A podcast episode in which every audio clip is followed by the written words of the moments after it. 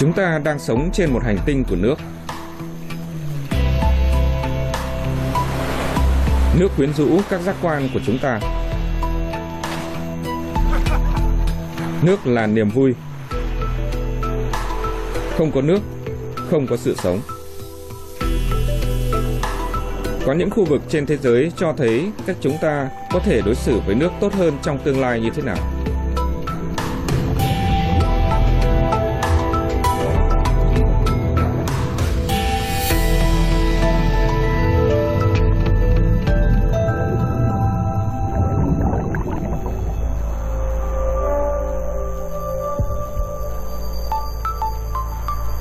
Mọi người đều biết Grand Canyon nổi tiếng. Chỉ có những gì ít được biết đến, đó là lịch sử của dòng sông đã hình thành nên nó. Dòng sông Colorado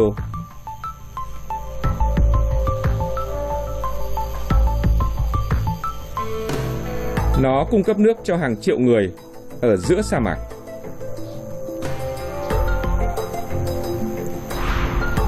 Nó đã được thuần hóa để làm như vậy. Và nước của nó đã được sử dụng.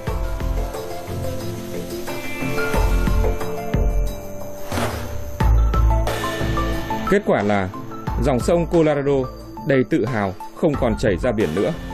Nó biến mất trong sa mạc.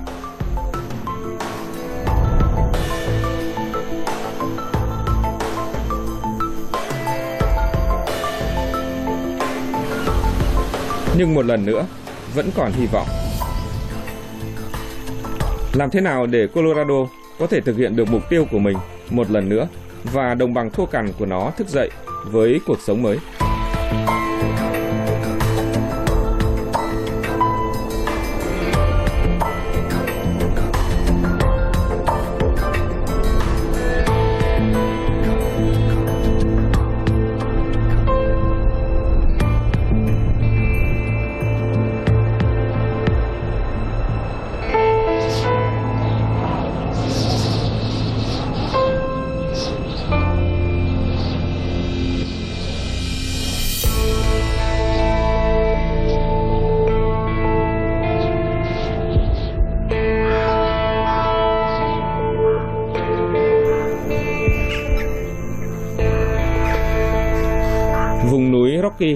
Là nơi dòng sông Colorado bắt đầu hành trình dài 2.300 km xuyên qua năm tiểu bang của Hoa Kỳ đến Mexico.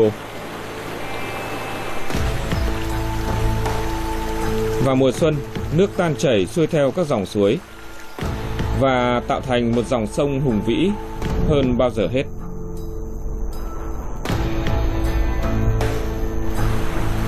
Trải qua hàng triệu năm, Colorado đã gặm nhấm và bào mòn những khối đá màu đỏ nhạt.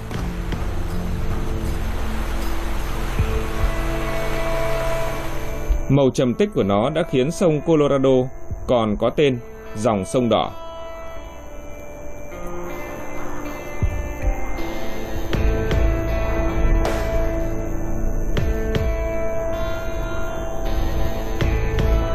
Mỗi khi như vậy, màu của sông Colorado thường lan vào các hồ lớn. Những hồ này không được hình thành bởi thiên nhiên mà bởi con người. Nguồn cung cấp nước cho hàng triệu người Mỹ và giúp cho cuộc sống có thể tồn tại ở phía tây nam của nước Mỹ.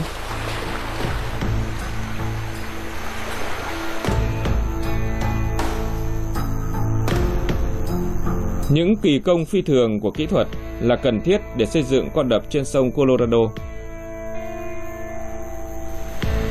Đập Hoover là một trong những đập nổi tiếng nhất thế giới.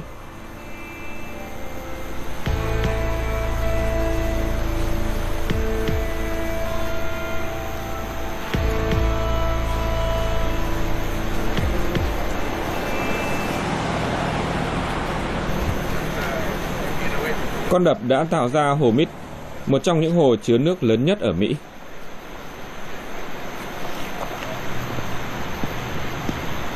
Bronson Mac đã tìm hiểu về khu hồ trong một thời gian dài. Ông làm việc cho cơ quan quản lý nước Nam Nevada. Cái hồ mà rất nhiều người phụ thuộc vào nguồn nước của nó là một vấn đề đau đầu đối với Bronson Mac. Mục nước của nó khiến ông lo lắng. Mực nước giảm xuống hàng năm. Dòng sông Colorado đã bị sa lầy trong một đợt hạn hán kéo dài hơn một thập kỷ rưỡi. Và trong khi Las Vegas đã quen với việc thời tiết khô hanh, không có nhiều mưa cũng như không có tuyết, thì dãy núi đá Colorado Rocky, nơi cung cấp phần lớn nước của chúng ta ở hồ Mid, rất cần có những đỉnh núi tuyết. Nhưng chúng tôi đã không nhìn thấy những đỉnh núi tuyết mà chúng tôi đã thấy trong những năm 1980-1990. Vì vậy, hạn hán đã thực sự làm giảm lượng tuyết bao phủ. Dãy núi Colorado Rocky, một nguyên nhân làm giảm lượng nước chảy vào sông Colorado và cuối cùng vào hồ Mít. Như bạn có thể thấy, những đường vằn nước lớn bên hồ Mít đánh dấu mực nước cao của hồ. Như vậy, mực nước của hồ đã giảm khoảng 45 đến 48 mét.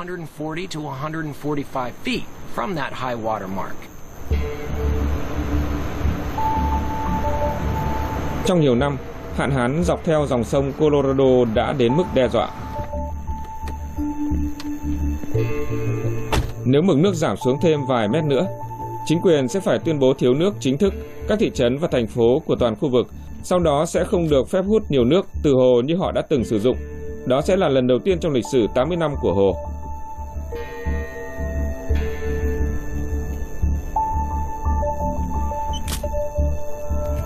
Những con đường dẫn xuống bờ hồ ngày càng kéo dài thêm. Nếu không, tất cả các câu lạc bộ du thuyền trên hồ sẽ bị bỏ lại phía sau.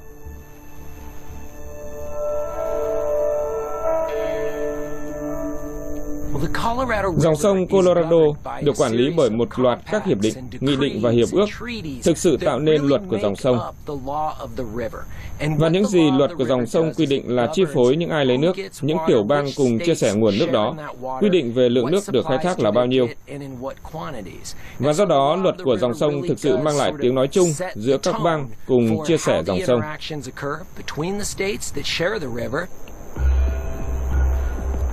Từ năm 1922, luật của sông đã ngăn chặn tranh chấp giữa các bang vì mỗi bang biết rõ hạn mức sử dụng nước của mình.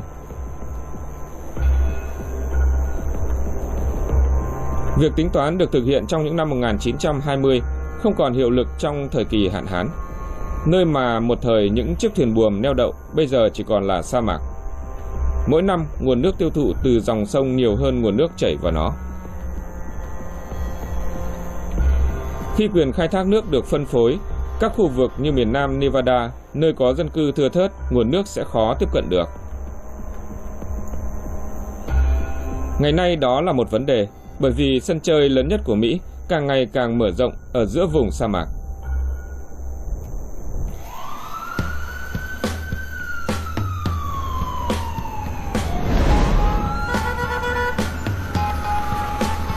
bốn mươi triệu khách du lịch mỗi năm 150.000 phòng khách sạn. Số lượng nhiều hơn ở New York. Một thiên đường cờ bạc được xây dựng trên các sa mạc.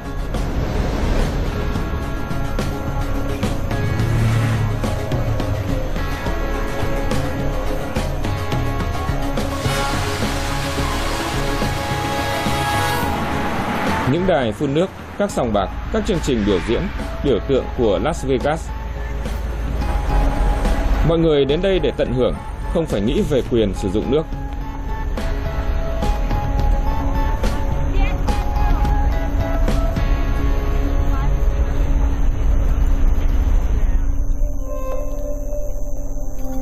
Nhưng hạn hán đã trở thành một mối đe dọa thực sự cho thành phố cờ bạc. Sự bùng nổ đã khiến ngày càng nhiều người đến định cư ở Las Vegas và tất cả những người mới đến muốn có khu vườn nhỏ của riêng mình, cùng với bể bơi riêng của họ.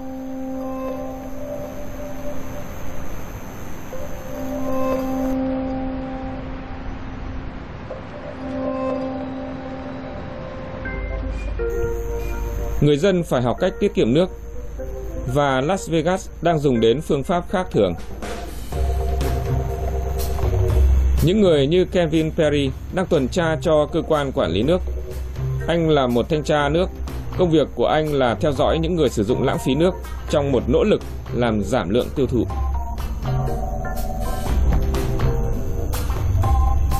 Perry và các thanh tra viên của mình được mệnh danh là cảnh sát nước. Tôi đã là cư dân của Las Vegas được 45 năm. Tôi đã thấy nó thay đổi nhanh chóng từ 200.000 người đến nay là hơn 2 triệu người.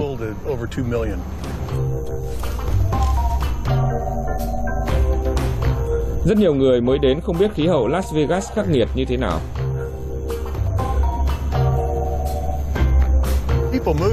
Khi mọi người chuyển đến đây, họ cảm nhận được khí hậu khô nóng. Vùng đất này thường nhận được vài chục cm nước mưa mỗi năm. Trong khi đó, mọi người đã quen với việc những bãi cỏ của họ được tưới nước bởi mẹ thiên nhiên và cây của họ được xanh tốt. Và khi họ di chuyển đến đây, lượng nước sử dụng đều phải được đo đếm và phải chi trả cho lượng nước sử dụng. Và vốn dĩ họ không có thói quen tiết kiệm, nhưng giờ họ phải thay đổi. Perry thấy rằng người dân đã thấm nhuần các quy tắc sử dụng nước. Vòi phun nước chỉ được hoạt động vào ban đêm và chỉ một lần trong một tuần vào mùa đông. Kevin Perry luôn quan sát kỹ càng, ngay cả một vũng nước nhỏ cũng không thoát khỏi anh.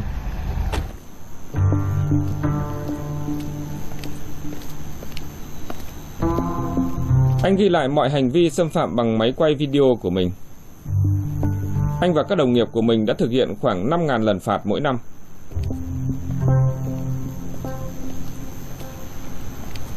Nhưng trong hầu hết các trường hợp, Kerin Perry kêu gọi chủ nhà cần có ý thức chung và cho họ một thời hạn nhất định để khắc phục tình hình.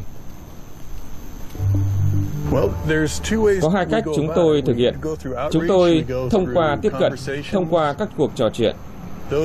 Chỉ những người không điều chỉnh và thay đổi thói quen tưới nước của mình chúng tôi mới thực thi bằng hình phạt. Khi đó họ phải nộp tiền phạt. Và những khoản phạt đó cần phải được thực hiện ngay lập tức Họ phải trả tiền, nếu không chúng tôi sẽ cắt nước và coi họ như một kẻ phạm pháp. Đặc biệt, khi họ không thanh toán hóa đơn.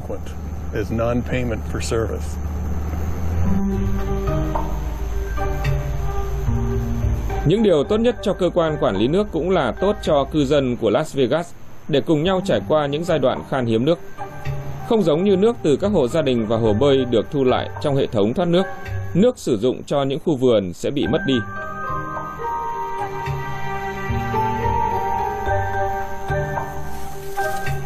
Vì vậy, thành phố đang khuyến khích các chủ vườn không cần những bãi cỏ xanh và thay vào đó là mô hình vườn sa mạc.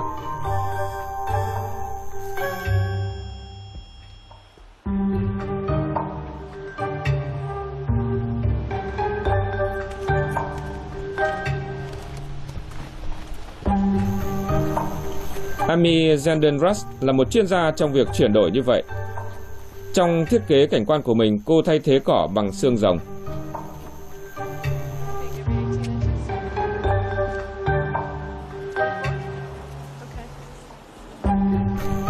Hoặc cô ấy trồng cây thùa xanh, cây được trồng theo luống có thể giữ nước.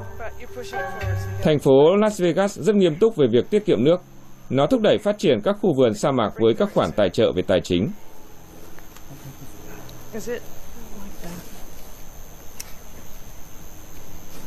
Dù sao thì ban đầu Amy Zedenrush đã gặp phải rất nhiều khó khăn. Tôi bắt đầu làm thiết kế cảnh quan ở đây khi tôi chuyển đến đây từ Ohio. Tôi đã đến đây và phải bỏ phí hàng nghìn đô la cho các loại cây vì tôi không hiểu môi trường nơi đây. Nhưng tôi luôn cố gắng học hỏi nhiều hơn và cố gắng tìm hiểu xem những gì có thể phát triển ở đây và những gì không thể. Tôi yêu những cây sa mạc. Chúng tôi không bao giờ có thể trồng được chúng ở Ohio.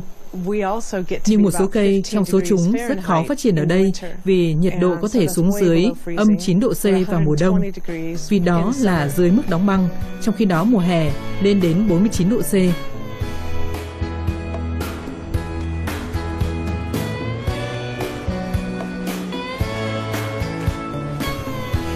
Càng thường xuyên càng tốt, Amy Zendenras thực hiện các chuyến đi vào sa mạc.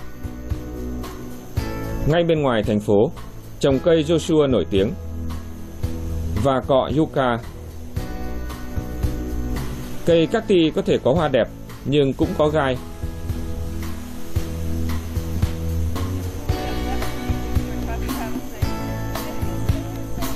Cuối tuần, Ami Zedenras thích đi dạo cùng với bạn bè ở vùng quê đầy ngoạn mục. Nhưng không giống như bạn bè của cô, cô không chỉ tìm kiếm sự thư giãn ở đây. Là một nhà thiết kế cảnh quan, cô không thể trồng đủ cây của sa mạc. Mỗi loài thực vật sống sót ở đây là một chuyên gia về bảo tồn nước.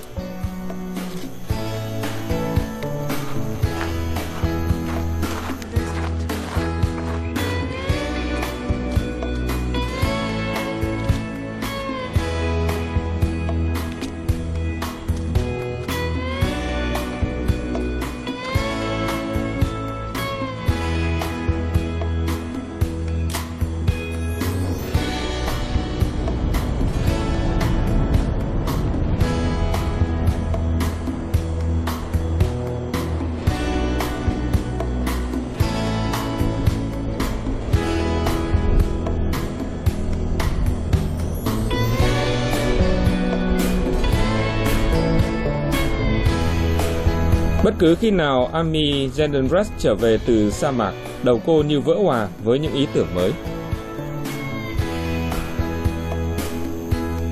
Chính cô đã tạo ra ốc đảo nhỏ của riêng mình trong thành phố.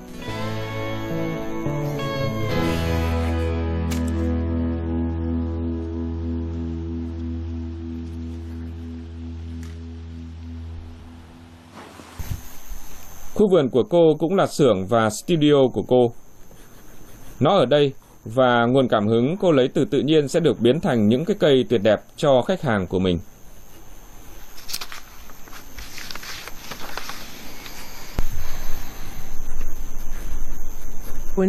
Khi mọi người có được khu vườn mới của họ, um, nhổ hết cỏ và có cái này, tôi thấy rằng rất nhiều người trong số họ thực sự thích ra ngoài mỗi ngày và xem mọi thứ đã thay đổi như thế nào um, và cảm nhận được những hương vị khác nhau và xem nó phát triển như thế nào khi không có cỏ. Và đặc biệt là họ không phải trả hóa đơn tiền nước nữa.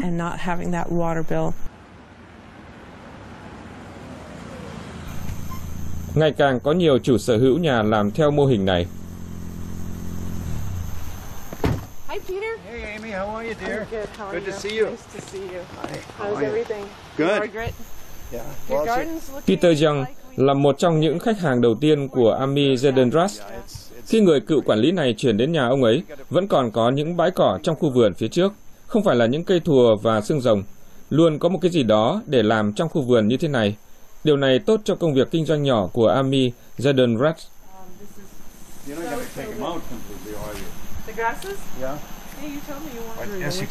Như bạn có thể thấy, chúng phát triển rất nhanh. Chúng chết đi và chúng mọc lại ngay. These were just little tiny things. Look how big they No, are. I like them. I like Peter Young liên lạc với Amy vì cảnh sát nước thành phố tiếp tục gửi cho ông hóa đơn tiền phạt. Vâng, phía trước nhà của chúng tôi khá dốc và nước sẽ chảy ra đường. Tháng nào chúng tôi cũng bị phạt. Chúng tôi đã $40 phải trả thêm 40 đô la vì chúng tôi không thể kiểm soát nước. Đó là việc thứ nhất. Thứ hai là sống ở đây bạn phải hiểu được ý nghĩa của việc tiết kiệm và bảo tồn nước. Và chúng tôi muốn có một cái nhìn khác. Đó cũng là cây cỏ và nó rất đẹp. Nó có hoa. Điều này thật thú vị. Chúng tôi đang ở trong sa mạc. Vì vậy chúng tôi quyết định chúng tôi nên thực sự có một số cảnh quan sa mạc thực sự độc đáo. Và chúng tôi thực sự thích nó. Và thật vui khi có nó.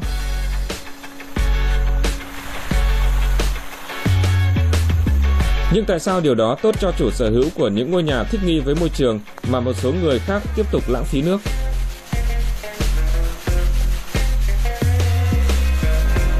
Có hơn 50 sân gôn trong thành phố sa mạc và màu xanh đó cần phải xứng với tên gọi của chúng. Trong khi đó, thành phố rất muốn họ tiết kiệm nước.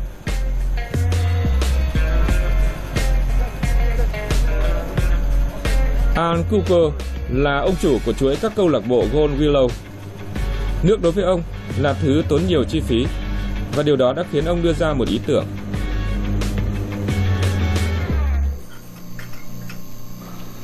Trung tâm điều khiển của ông nằm dưới lòng đất. Chính trung tâm đó hoạt động ở đây. Một hệ thống tưới tiêu với một thiết bị giúp hạn chế chi phí. Bí quyết là ở hai nguồn nước riêng biệt.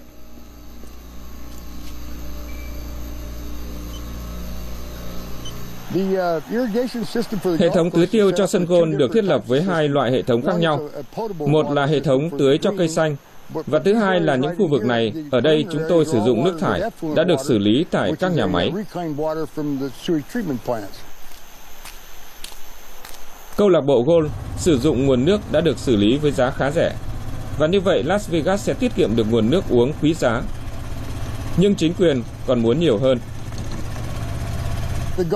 Sân gôn luôn có màu xanh và nó có rất nhiều cây và rất nhiều loại thực vật ở bờ biển phía đông.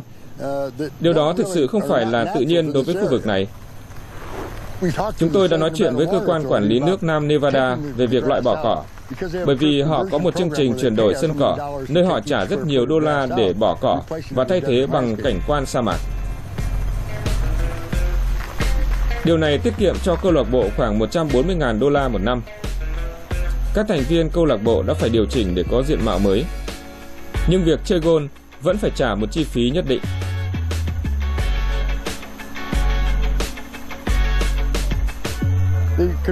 Việc chuyển đổi cỏ thành cảnh quan sa mạc đã giúp chúng tôi tiết kiệm khoảng 10.000 đến 15.000 lít nước mỗi tháng. Điều đó giúp giảm được đến khoảng nửa triệu lít nước mỗi năm. Và thực sự nói lên một điều là chúng tôi bảo tồn được một lượng nước khá lớn. Vậy những khu vườn và câu lạc bộ golf có phải là vấn đề thực sự không? Thế còn các sòng bạc và hàng triệu khách du lịch?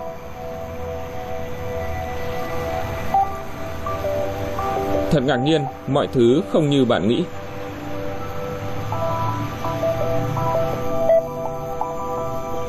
Lý do là các nhà máy xử lý hiện đại như thế này. Họ tái chế từng giọt nước chảy ra từ khách sạn và nhà riêng.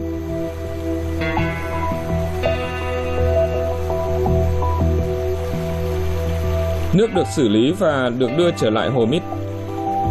Trên đường đi, nó cung cấp cho Las Vegas một thiên đường nhỏ khác.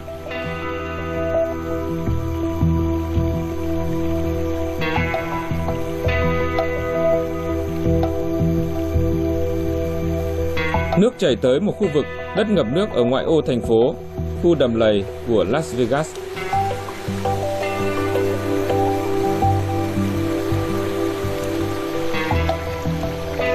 Ở đâu có nước, ở đó có sự sống. Ngay cả trong sa mạc.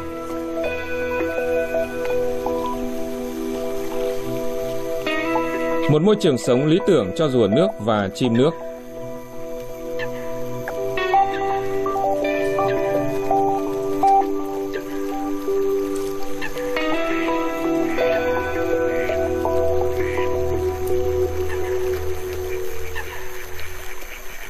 Chó sói hoang dã hiểu rõ rằng nơi đó sẽ có con mồi.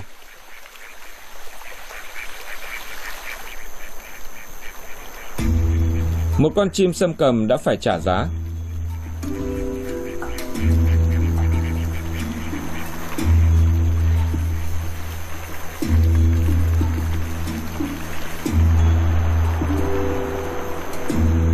Khu đầm lầy Las Vegas, cách hồ Mít không xa 3 phần tư lượng nước mà Las Vegas lấy từ dòng sông Colorado được bơm trở lại vào hồ chứa. Điều này rất quan trọng cho thành phố. Mỗi lít nước mà Las Vegas bơm lại vào hồ hoàn toàn có thể lấy ra một lần nữa. Thành phố sa mạc sử dụng nước của nó nhiều lần. Đó là cách duy nhất để sống sót khi nguồn nước từ sông Colorado đang dần cạn kiệt. Vào năm 2002, khi hạn hán bắt đầu, việc sử dụng nước của Las Vegas tương đối cao. Chúng tôi được biết đến như một cộng đồng không hiệu quả với việc sử dụng nước. Hạn hán cho chúng ta thấy rằng chúng ta cần phải sử dụng nước hiệu quả hơn. Và kết quả là việc sử dụng nước của chúng tôi giảm 30% kể từ khi hạn hán bắt đầu. Và đó là thời gian chúng tôi có nửa triệu người chuyển đến Las Vegas. Chúng tôi đã chứng minh rằng bạn có thể phát triển một thành phố và bạn có thể có một nền kinh tế khả thi với việc sử dụng rất thấp, rất thấp nước. Phía nam Las Vegas, cách đầu nguồn của con sông khoảng 1.500 km. Dòng nước của sông Colorado bắt đầu cạn dần. Dòng sông đưa nước vào một vùng đất khô cằn mà hầu như không có cây nào phát triển.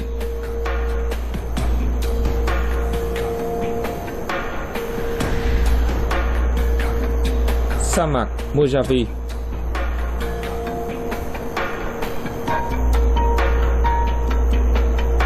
Những đụn cát khổng lồ gợi nhớ đến sa mạc Sahara ở châu Phi.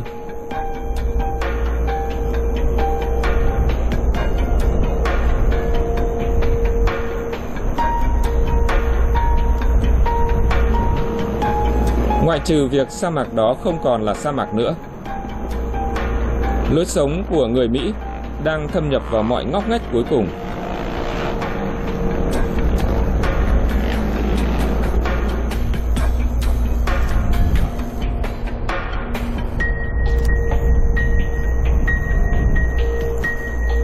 Khu vực này đã có người ở trong quá khứ, được thể hiện bởi các biểu tượng của người Mỹ bản địa trên các sa mạc, từ 1 đến 2.000 năm tuổi.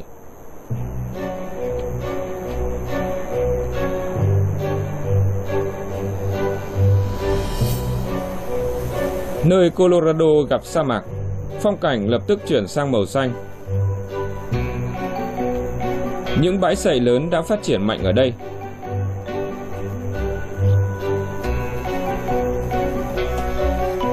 Bồ nông và các loài chim nước khác phụ thuộc vào nguồn nước của sông Colorado.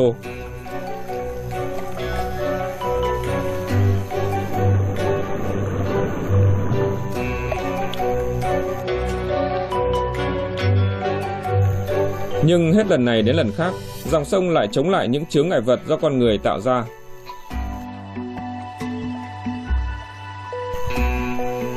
Đập Imperial có một chức năng chính, ngăn một lượng nước lớn. Phía dưới con đập, con sông Colorado hùng mạnh không còn nhiều nước nữa.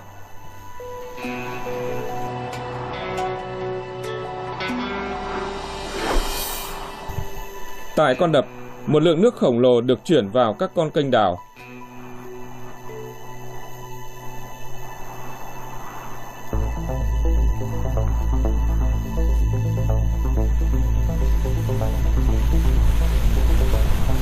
Nước của sông Colorado biến sa mạc bụi bặm thành đất nông nghiệp. Ngũ cốc và rau được canh tác ở đây với quy mô lớn.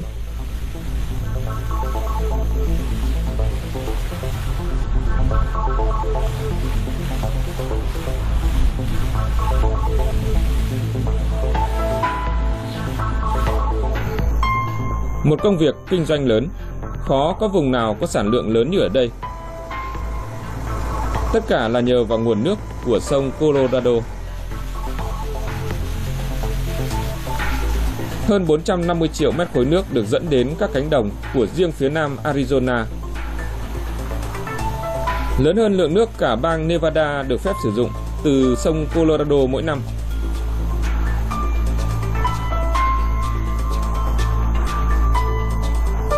Không chỉ có rau hoặc những hàng cọ, mọi thứ ở đây đều khởi sắc tại thung lũng Yuma, cách con đập Imperial 45 km.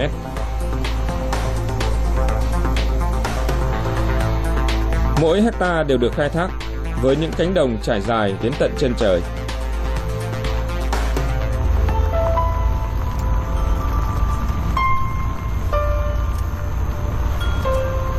Tom Davis có một trong những công việc quan trọng nhất trong khu vực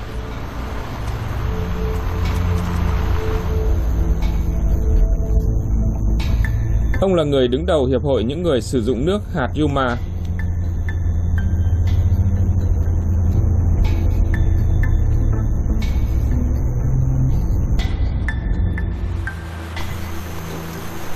Vai trò của ông là phân phối nước của dòng sông Colorado đến cánh đồng của nông dân.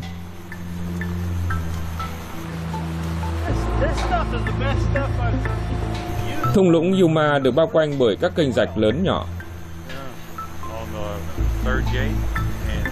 Mỗi lít nước đều có giá trị. Nếu không có hệ thống tưới tiêu, các loại rau và ngũ cốc sẽ sớm bị khô héo.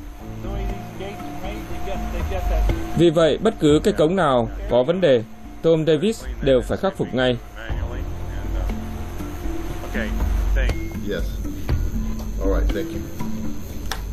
Tất cả chỉ mất vài cú click chuột.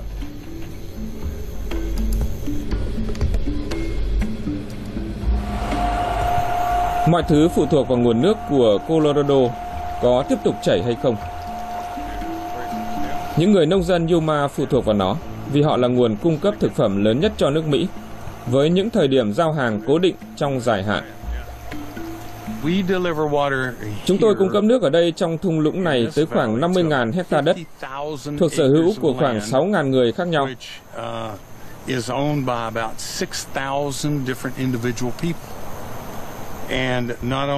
Và họ không chỉ phụ thuộc vào doanh thu được tạo ra bởi các loại cây trồng sử dụng nguồn nước sông Colorado. Có rất nhiều ngành công nghiệp thứ cấp ở đây. Dịch vụ làm mát, chuyên chở hàng, cùng các cơ sở chế biến khác nhau.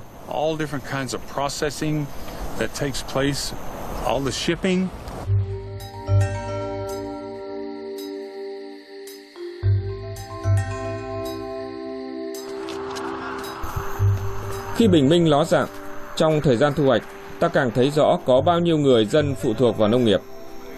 Hàng ngàn công nhân nông trường sang đây làm việc từ nước láng giềng Mexico. Các nhóm công nhân được tổ chức chặt chẽ. Những người nông dân cung cấp máy móc, các công ty Mexico thì thuê người lao động.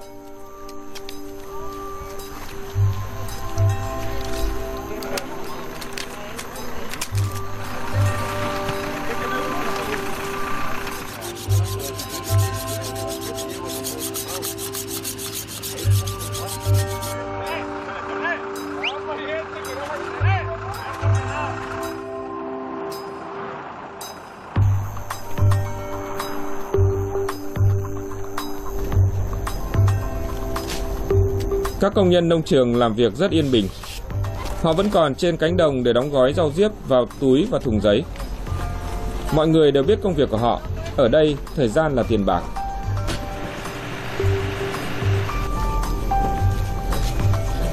Những người nông dân Yuma cung cấp cho cả nước các loại rau. Mỗi đĩa rau được bày trên bàn ăn ở đâu đó trên nước Mỹ trong những tháng mùa đông dường như đã được trồng xung quanh thị trấn Yuma.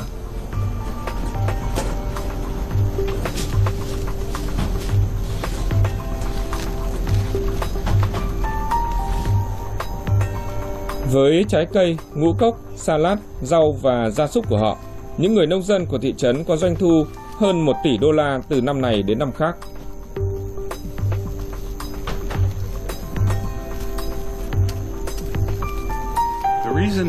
Lý do khu vực này có năng suất cao gấp 3 lần đó là chúng tôi có đất tuyệt vời, một vùng đồng bằng ngập lụt tự nhiên. Bạn có thể thấy rằng ở đây dễ canh tác, dễ tưới tiêu, đất chất lượng cao và ánh nắng mặt trời đầy đủ. Ánh nắng mặt trời có đủ 350 ngày trong năm hoặc nhiều hơn nữa. Và chúng tôi còn có một vùng khí hậu ôn đới ở đây. Thuận lợi hơn bất kỳ nơi nào khác ở California hoặc Arizona. Chúng tôi có thể trồng cây quanh năm. Trên thực tế, cây trồng năng suất cao nhất của chúng tôi về mặt kinh tế được trồng vào mùa đông. Tom Davis tự hào về những gì nông dân Yuma mang lại cho đất nước và những gì tổ tiên của họ đạt được trong thời kỳ miền Tây hoang dã. Vào thế kỷ 19, dòng sông Colorado vẫn chưa được xây dựng đập và có thể điều hướng được. Tàu hơi nước đưa người và hàng hóa từ biển qua Yuma đến Las Vegas. Năm 1902, người ta bắt đầu lấy nước cho sa mạc. Những con đập đầu tiên được xây dựng.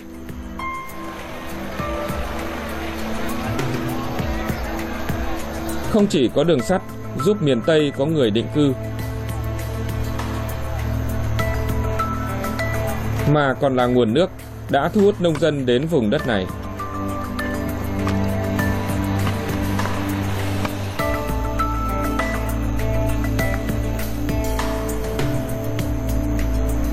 Ngày nay, người nông dân vẫn đang thu lợi nhuận từ thành tựu tiên phong này. Những người định cư đã sớm bắt đầu công việc xây dựng, đã trao quyền đặc biệt cho vùng thung lũng Yuma.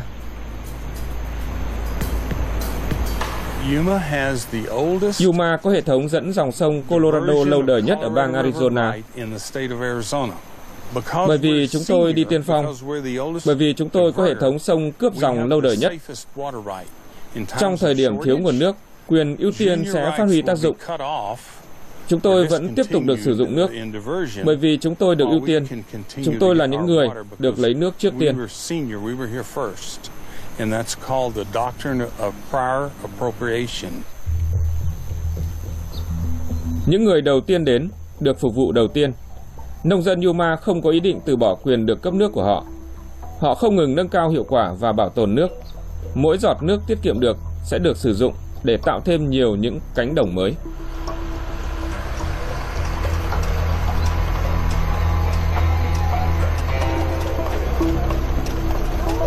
Công việc kinh doanh đang bùng nổ quanh năm.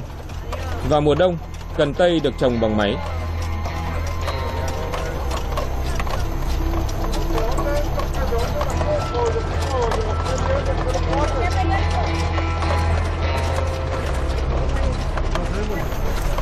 Vào mùa hè, vùng đất thay đổi đáng kể.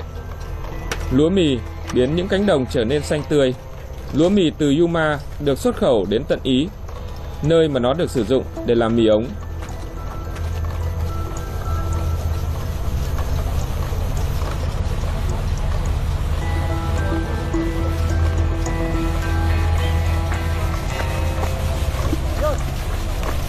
Hầu như không ngạc nhiên khi không ai ở Yuma muốn từ bỏ công việc kinh doanh gắn liền với sông Colorado bởi dòng sông là thứ giúp họ không bị ngủ quên.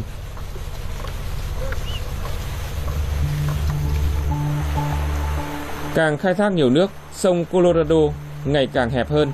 Nó chỉ còn chảy khoảng 50 km nữa về phía nam. Dường như điều tồi tệ sắp xảy đến. Nằm trên biên giới giữa Hoa Kỳ và Mexico có một con đập khác.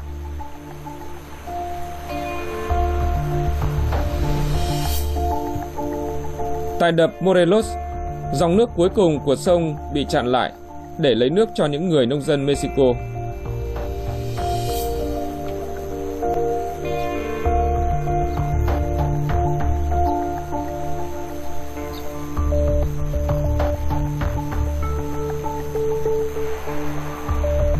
Phía sau con đập, lòng sông hầu như không còn nước.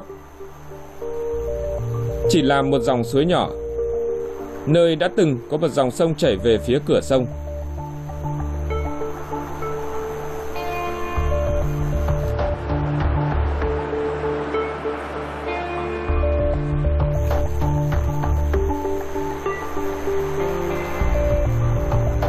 Những gì còn lại là sa mạc bụi bặm với một dòng chảy nhỏ bé.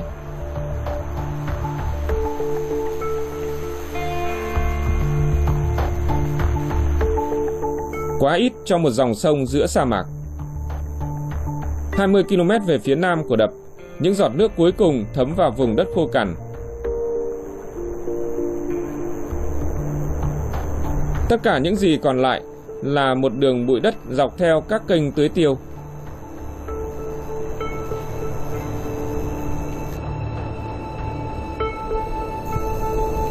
Đồng bằng châu thổ sông Colorado xanh tươi một thời, giờ đây là sa mạc.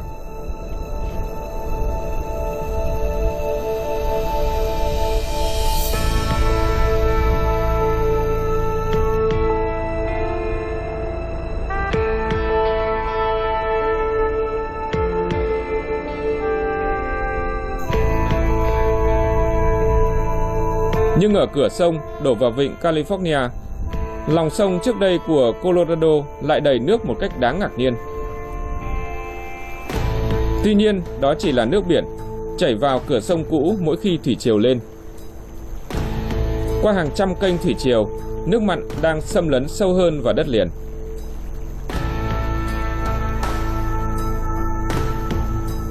Vì không còn nước chảy đến cửa sông nữa, vùng đồng bằng châu thổ sông đang dần bị nhiễm mặn.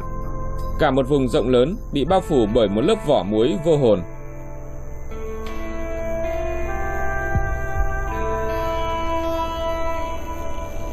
Mọi thứ trở nên tồi tệ hơn khi hàng năm, dòng sông Colorado vẫn khô cạn. Bất cứ loài thực vật nào cũng khó có thể tồn tại.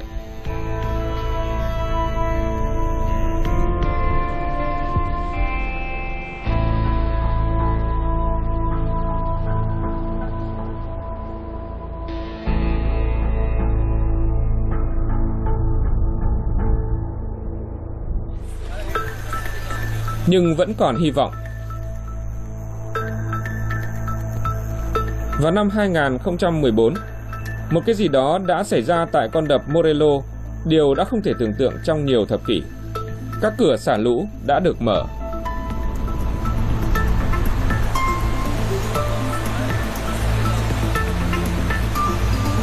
Chúng được mở trong 8 tuần. Nước chảy không ngừng.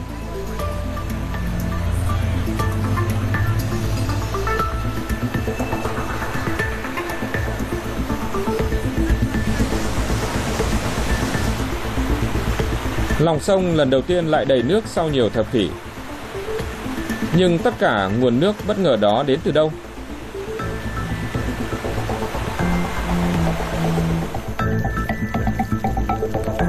Trong nhiều năm, Mexico đã không được khai thác triệt để quyền sử dụng nước. Nguồn nước không sử dụng được lưu trữ trong hồ Mít. Một phần của nó dùng để cung cấp nước cho vùng lòng sông cũ. Ý tưởng đến từ các nhà bảo tồn. Ngay lúc đó, khi họ mở đập Morelos, cảm giác thật không thể tả được. Chúng tôi đã đấu tranh trong suốt 10, 15 năm và cuối cùng giấc mơ đã trở thành hiện thực. Eh, Sau tất cả những năm đó, chúng tôi đã rất hài lòng eh, và tất cả chúng tôi gần như đều rơi nước mắt. Mọi người tới dòng sông Colorado từ tất cả các thị trấn và làng mạc xung quanh.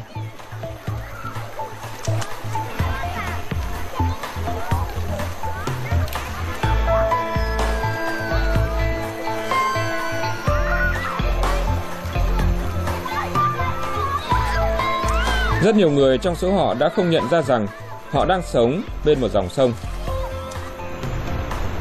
Nước dâng cao hơn nữa.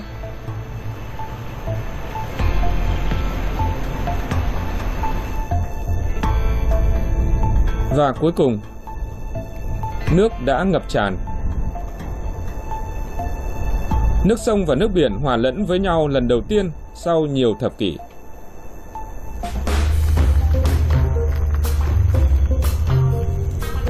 Hôm nay cửa xả lũ đập Morelos được đóng lại, nhưng đối với nhà môi trường học Francisco Zamora, người đã đấu tranh quá lâu cho việc mở cửa xả lũ đã thành công. Và đó là khúc dạo đầu cho các dự án tiếp theo.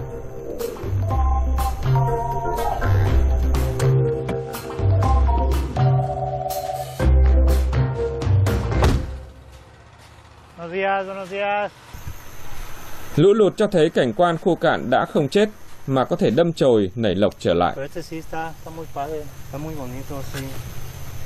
Kể từ đó, Francisco Zamora đã tiếp tục với những dự án về môi trường ở vùng châu thổ. Mục đích của anh là từng bước một mang cuộc sống trở lại với lòng sông cũ mãi mãi.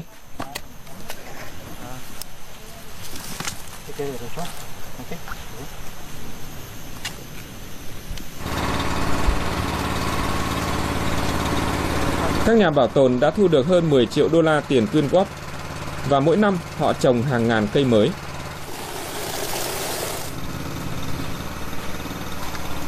Nhưng cây chỉ có thể phát triển nếu có nước. Nguồn nước sẽ đến từ đâu? Nếu đập Morello vẫn đóng.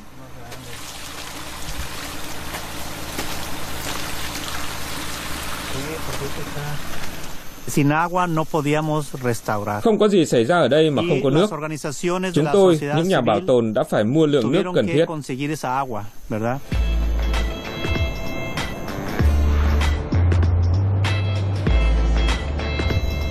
Câu trả lời nằm ở phía Mexico, phía bên kia biên giới.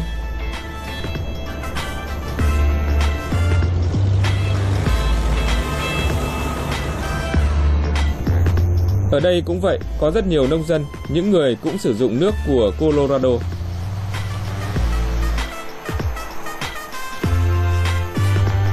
Nhưng không giống như những người nông dân đồng hương của họ ở Mỹ, họ không sử dụng nước đến giọt cuối cùng. Đó là cơ hội cho Zamora. Anh sử dụng tiền quyên góp để mua quyền sử dụng nước ở Mexico.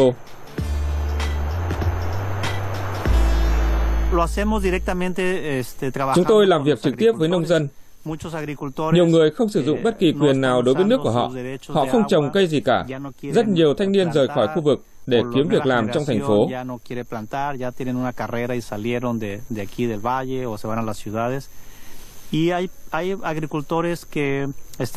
Vì thế, luôn luôn có người cho thuê hoặc bán quyền sử dụng nước cho chúng tôi.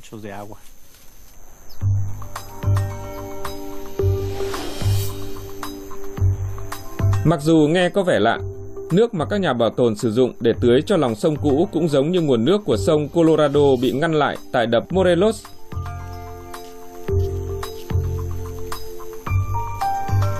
Những nơi nước được phục hồi, cuộc sống lại hồi sinh.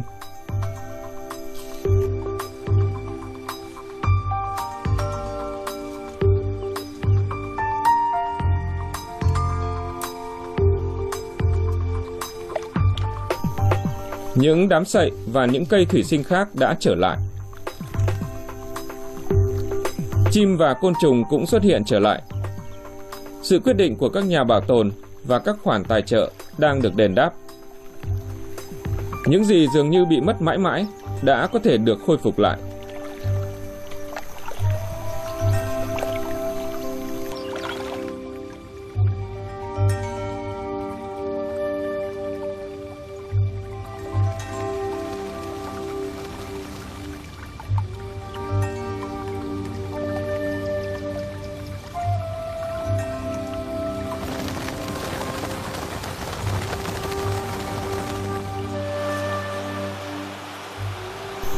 Những cây đầu tiên được trồng đã cao gần 10 mét.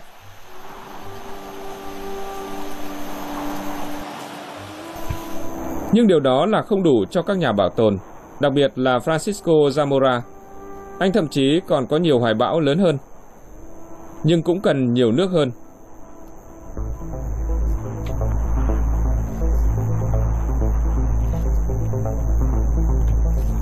Đó là lý do tại sao các nhà sinh thái học đầu tư vào một nhà máy xử lý nước mới cho thành phố Mexicali gần đó. Một thỏa thuận đã đạt được. Zamora đã chi tiền quyên góp cho việc khôi phục một khu hồ đầy những cây sậy, loại cây có thể hấp thụ chất gây ô nhiễm từ nước thải. Đổi lại, các nhà sinh thái học được sử dụng nước tinh khiết.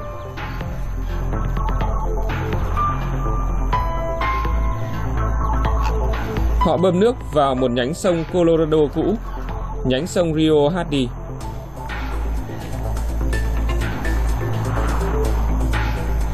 Giờ đây nhánh sông Rio Hardy đã có nước trở lại.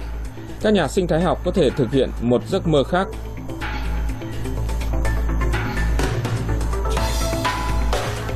Họ có thể bắt đầu cuộc chiến chống lại sự xâm thực của muối ở khu vực cửa sông. Để giúp nhánh sông Rio Hardy có thể chảy xa nhất có thể, các nhà sinh thái phải bắt tay vào công việc. Họ đã mang đến những thiết bị hạng nặng, những chiếc máy đào kênh để khơi thông dòng chảy.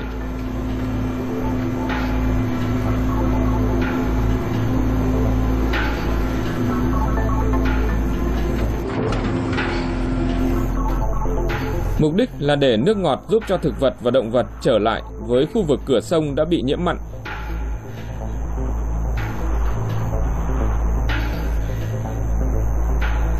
Francisco Zamora muốn chứng minh rằng kế hoạch sẽ thành công.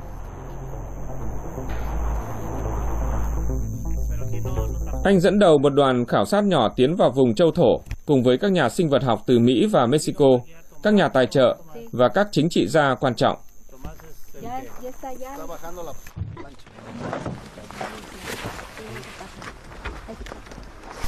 Zamora muốn thuyết phục họ rằng dự án của mình đã có những thành quả đầu tiên.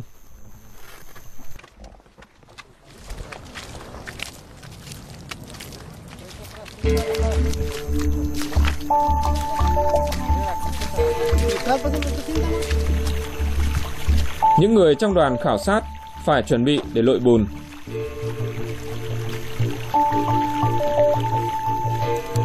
Francisco Zamora đang tìm kiếm một loại cây từng bao phủ các khu vực rộng lớn của vùng châu thổ trước khi đất trở nên quá mặn.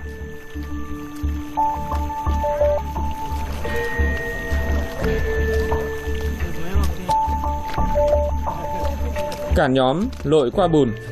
Ban đầu rất khó khăn.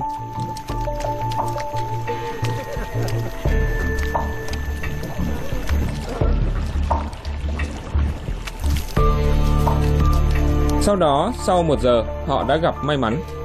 Cỏ biển, một thời rất phổ biến ở đây, đã xuất hiện trở lại.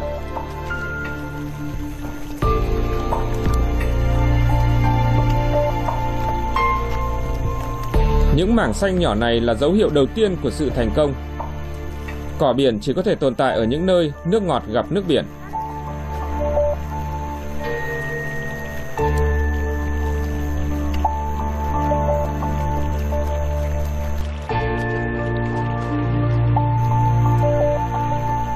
Zamora tin rằng các khu vực rộng lớn như thế này sẽ sớm được phủ lại bằng cỏ biển.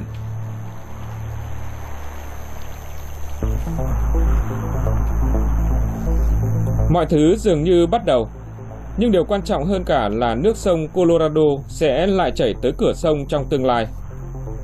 Francisco Zamora đang đàm phán về điều đó với các chính trị gia của Mỹ và Mexico.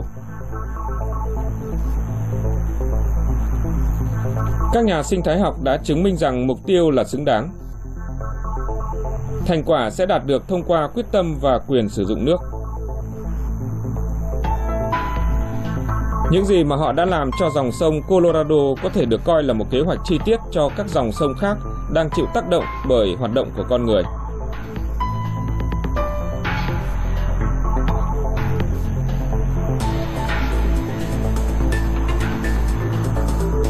Chúng lại ở đây một lần nữa. Những đàn chim khổng lồ của vùng châu thổ sông Colorado.